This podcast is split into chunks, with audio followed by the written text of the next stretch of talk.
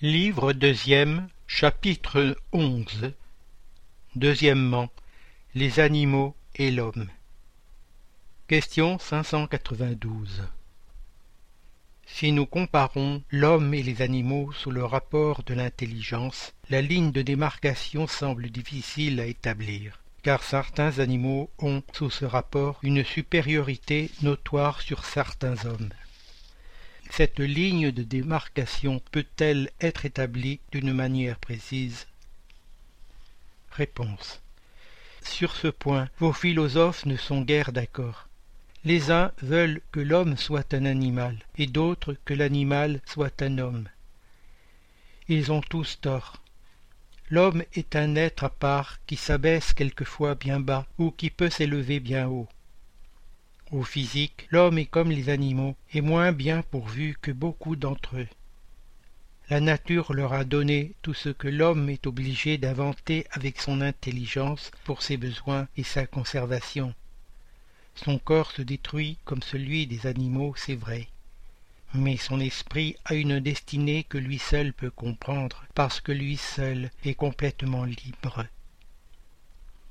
Pauvres hommes qui vous abaissez au-dessous de la brute, ne savez-vous pas vous en distinguer? Reconnaissez l'homme à la pensée de Dieu. Question 593 Peut-on dire que les animaux n'agissent que par instinct? Réponse. C'est encore là un système. Il est bien vrai que l'instinct domine chez la plupart des animaux, mais n'en vois-tu pas qui agissent avec une volonté déterminée? C'est de l'intelligence, mais elle est bornée. Commentaire. Outre l'instinct, on ne saurait dénier à certains animaux des actes combinés qui dénotent une volonté d'agir dans un sens déterminé et selon les circonstances. Il y a donc en eux une sorte d'intelligence, mais dont l'exercice est plus exclusivement concentré sur les moyens de satisfaire leurs besoins physiques et de pourvoir à leur conservation. Chez eux, nulle création, nulle amélioration. Quel que soit l'art que nous admirons dans leurs travaux, ce qu'ils faisaient jadis, ils le font aujourd'hui, ni mieux ni plus mal, selon des formes et des proportions constantes et invariables le petit, isolé de ceux de son espèce, n'en construit pas moins son nid sur le même modèle sans avoir reçu d'enseignement. Si quelques-uns sont susceptibles d'une certaine éducation, leur développement intellectuel, toujours renfermé dans des bornes étroites, est dû à l'action de l'homme sur une nature flexible, car il n'est aucun progrès qui leur soit propre. Mais ce progrès est éphémère et purement individuel, car l'animal rendu à lui-même ne tarde pas à rentrer dans les limites tracées par la nature. Question 594. Les animaux ont-ils un langage? Réponse. Si vous entendez un langage formé de mots et de syllabes, non. Mais un moyen de communiquer entre eux, oui. Ils se disent beaucoup plus de choses que vous ne croyez, mais leur langage est borné, comme leurs idées, à leurs besoins. Autre question. Il y a des animaux qui n'ont point de voix. Ceux-là ne paraissent pas avoir de langage. Réponse. Ils se comprennent par d'autres moyens. Vous autres, hommes, n'avez-vous que la parole pour communiquer? Et les muets, qu'en dis-tu? Les animaux étant doués de la vie de relation ont des moyens de s'avertir et d'exprimer les sentiments qu'ils éprouvent. Crois-tu que les poissons ne s'entendent pas entre eux? L'homme n'a donc point le privilège exclusif du langage, mais celui des animaux est instinctif et limité par le cercle de leurs besoins et de leurs idées, tandis que celui de l'homme est perfectible et se prête à toutes les conceptions de son intelligence. Les poissons, en effet, qui émigrent en masse, comme les hirondelles, qui obéissent au guide qui les conduit, doivent avoir des moyens de s'avertir, de s'entendre et de se concerter. Peut-être est-ce par une vue plus perçante qui leur permet de distinguer les signes qui se font. Peut-être aussi l'eau est-elle un véhicule qui leur transmet certaines vibrations. Quel qu'il soit, il est incontestable qu'ils ont un moyen de s'entendre, de même que tous les animaux privés de la voix et qui font des travaux en commun. Doit-on s'étonner, d'après cela, que des esprits puissent communiquer entre eux sans le secours de la parole articulée? Question 595 Les animaux ont-ils le libre arbitre de leurs actes?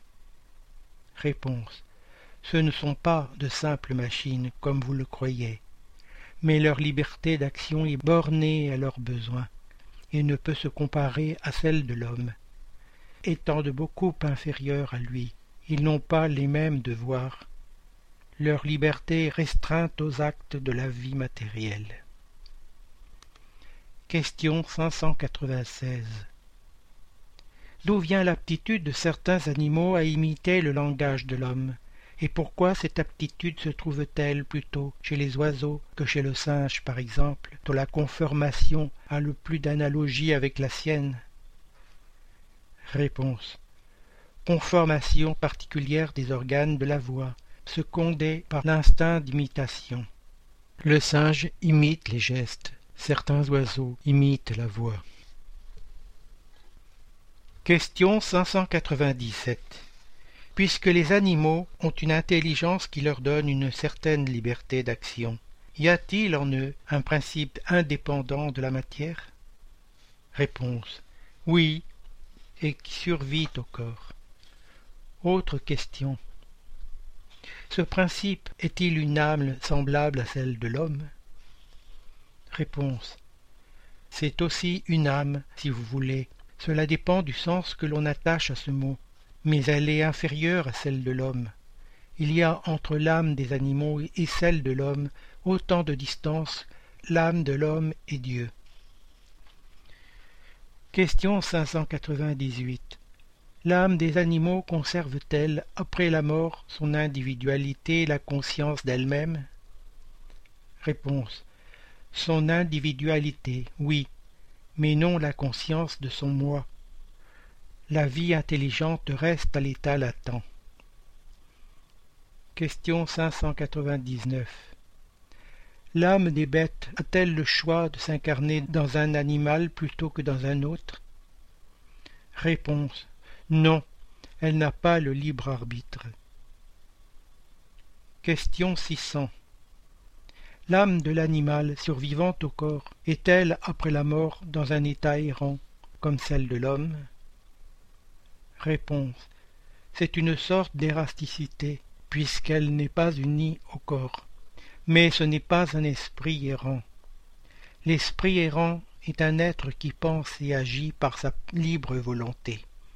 Celui des animaux n'a pas la même faculté. C'est la conscience de lui-même qui est l'attribut principal de l'esprit. L'esprit de l'animal est classé après sa mort par les esprits que cela concerne, et presque aussitôt utilisé. Il n'a pas le loisir de se mettre en rapport avec d'autres créatures. Question 601 Les animaux suivent-ils une loi progressive comme les hommes?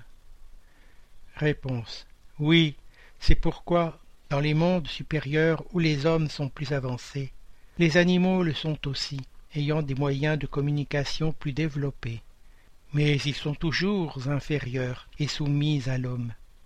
Ils sont pour lui des serviteurs intelligents. Commentaire.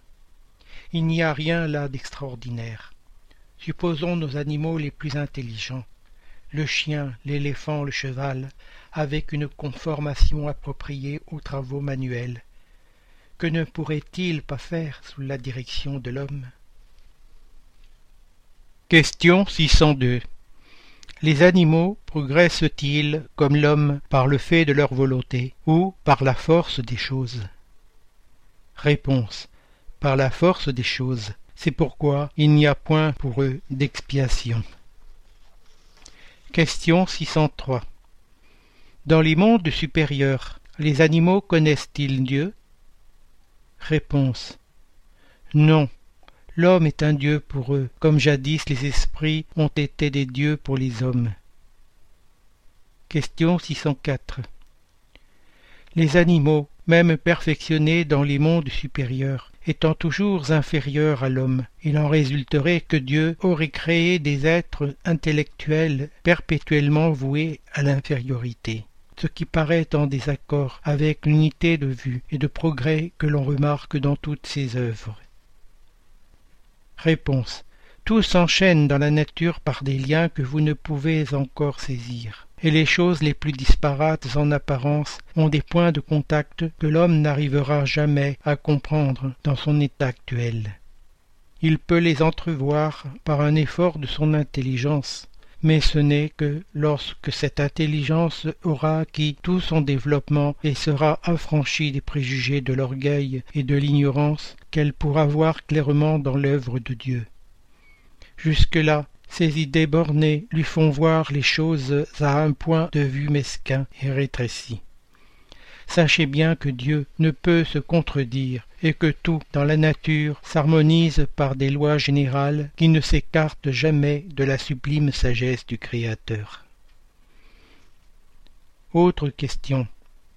L'intelligence est ainsi une propriété commune, un point de contact entre l'âme des bêtes et celle de l'homme?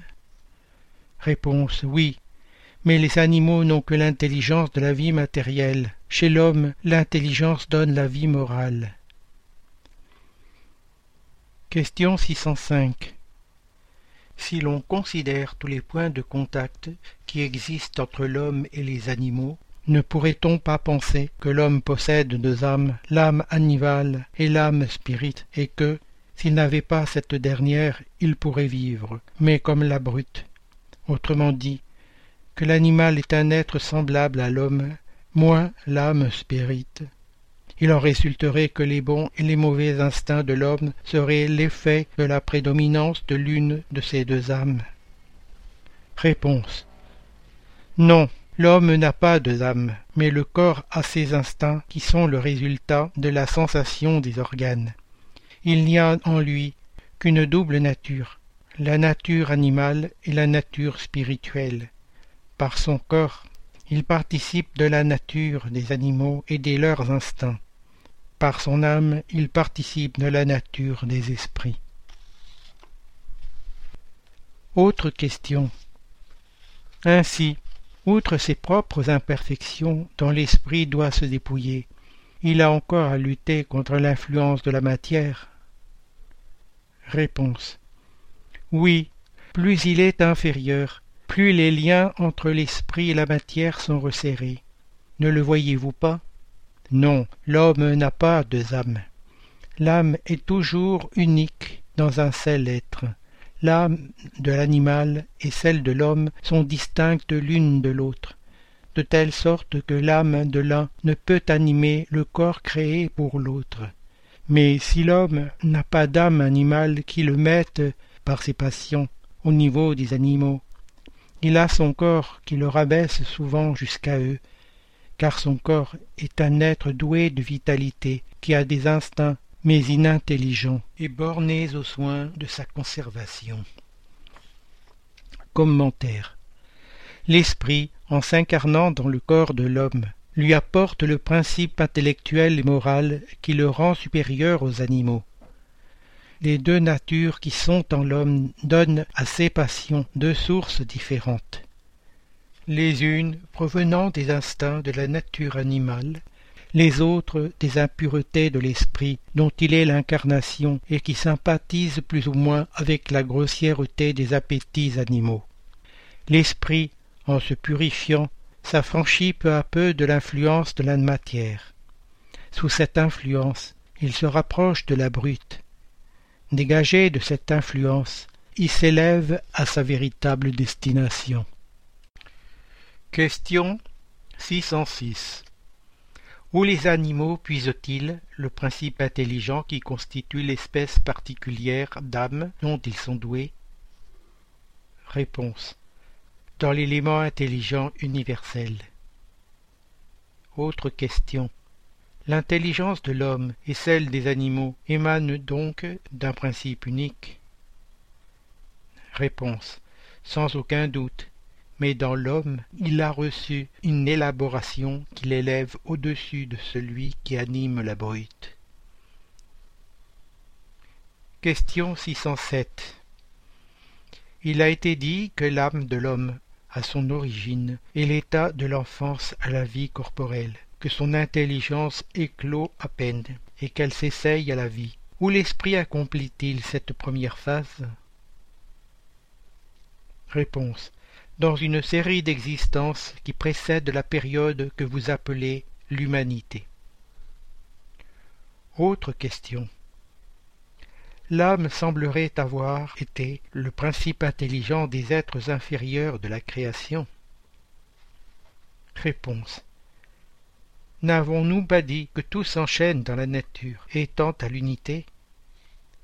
C'est dans ces êtres que vous êtes loin de tout connaître que le principe intelligent s'élabore, s'individualise peu à peu et s'essaye à la vie. Comme nous l'avons dit, c'est en quelque sorte un travail préparatoire comme celui de la germination, à la suite duquel le principe intelligent subit une transformation et devient esprit. C'est alors que commence pour lui la période de l'humanité et avec elle la conscience de son avenir, la distinction du bien et du mal et la responsabilité de ses actes. Comme après la période de l'enfance vient celle de l'adolescence, puis la jeunesse et enfin l'âge mûr. Il n'y a du reste rien dans cette origine qui doive humilier l'homme. Les grands génies sont-ils humiliés pour avoir été d'informes fœtus dans le sein de leur mère? Si quelque chose doit l'humilier, c'est son infériorité devant Dieu, et son impuissance à sonder la profondeur de ses desseins et la sagesse des lois qui règlent l'harmonie de l'univers. Reconnaissez la grandeur de Dieu à cette admirable harmonie qui fait que tout est solidaire dans la nature. Croire que Dieu aurait pu faire quelque chose sans but et créer des êtres intelligents sans avenir serait blasphémer sa bonté qui s'étend sur toutes ses créatures. Autre question. Cette période de l'humanité commence-t-elle sur notre terre? Réponse. La terre n'est pas le point de départ de la première incarnation humaine. La période de l'humanité commence, en général, dans des mondes encore plus inférieurs. Ceci, cependant, n'est pas une règle absolue, et il pourrait arriver qu'un esprit, dès son début humain, fût apte à vivre sur la terre. Ce cas n'est pas fréquent et serait plutôt une exception. Question 608 L'esprit de l'homme, après sa mort, a-t-il conscience des existences qui ont précédé pour lui la période de l'humanité? Réponse Non, car ce n'est pas de cette période que commence pour lui la vie d'esprit. Et c'est même à peine s'il se souvient de ses premières existences comme homme, absolument comme l'homme ne se souvient plus des premiers temps de son enfance, et encore moins du temps qu'il a passé dans le sein de sa mère. C'est pourquoi les esprits vous disent qu'ils ne savent pas comment ils ont commencé. Question 609 L'esprit, une fois entré dans la période de l'humanité, conserve-t-il des traces de ce qu'il était précédemment, c'est-à-dire de l'état où il était dans la période qu'on pourrait appeler antéhumaine? Réponse. C'est selon la distance qui sépare les deux périodes et le progrès accompli pendant quelques générations. Il peut y avoir un reflet plus ou moins prononcé de l'état primitif, car rien dans la nature ne se fait par brusque transition. Il y a toujours des anneaux qui relient les extrémités de la chaîne des êtres et des événements. Mais ces traces s'effacent avec le développement du libre arbitre. Les premiers progrès s'accomplissent lentement parce qu'ils ne sont pas encore secondés par la volonté. Ils suivent une progression plus rapide à mesure que l'esprit acquiert une conscience plus parfaite de lui-même. Question 610 Les esprits qui ont dit que l'homme est un être à part dans l'ordre de la création se sont donc trompés? Réponse. Non, mais la question n'avait pas été développée, et il est d'ailleurs des choses qui ne peuvent venir qu'en leur temps. L'homme est en effet un être à part, car il a des facultés qui le distinguent de tous les autres, et il a une autre destinée. L'espèce humaine est celle que Dieu a choisie pour l'incarnation des êtres qui peuvent le connaître.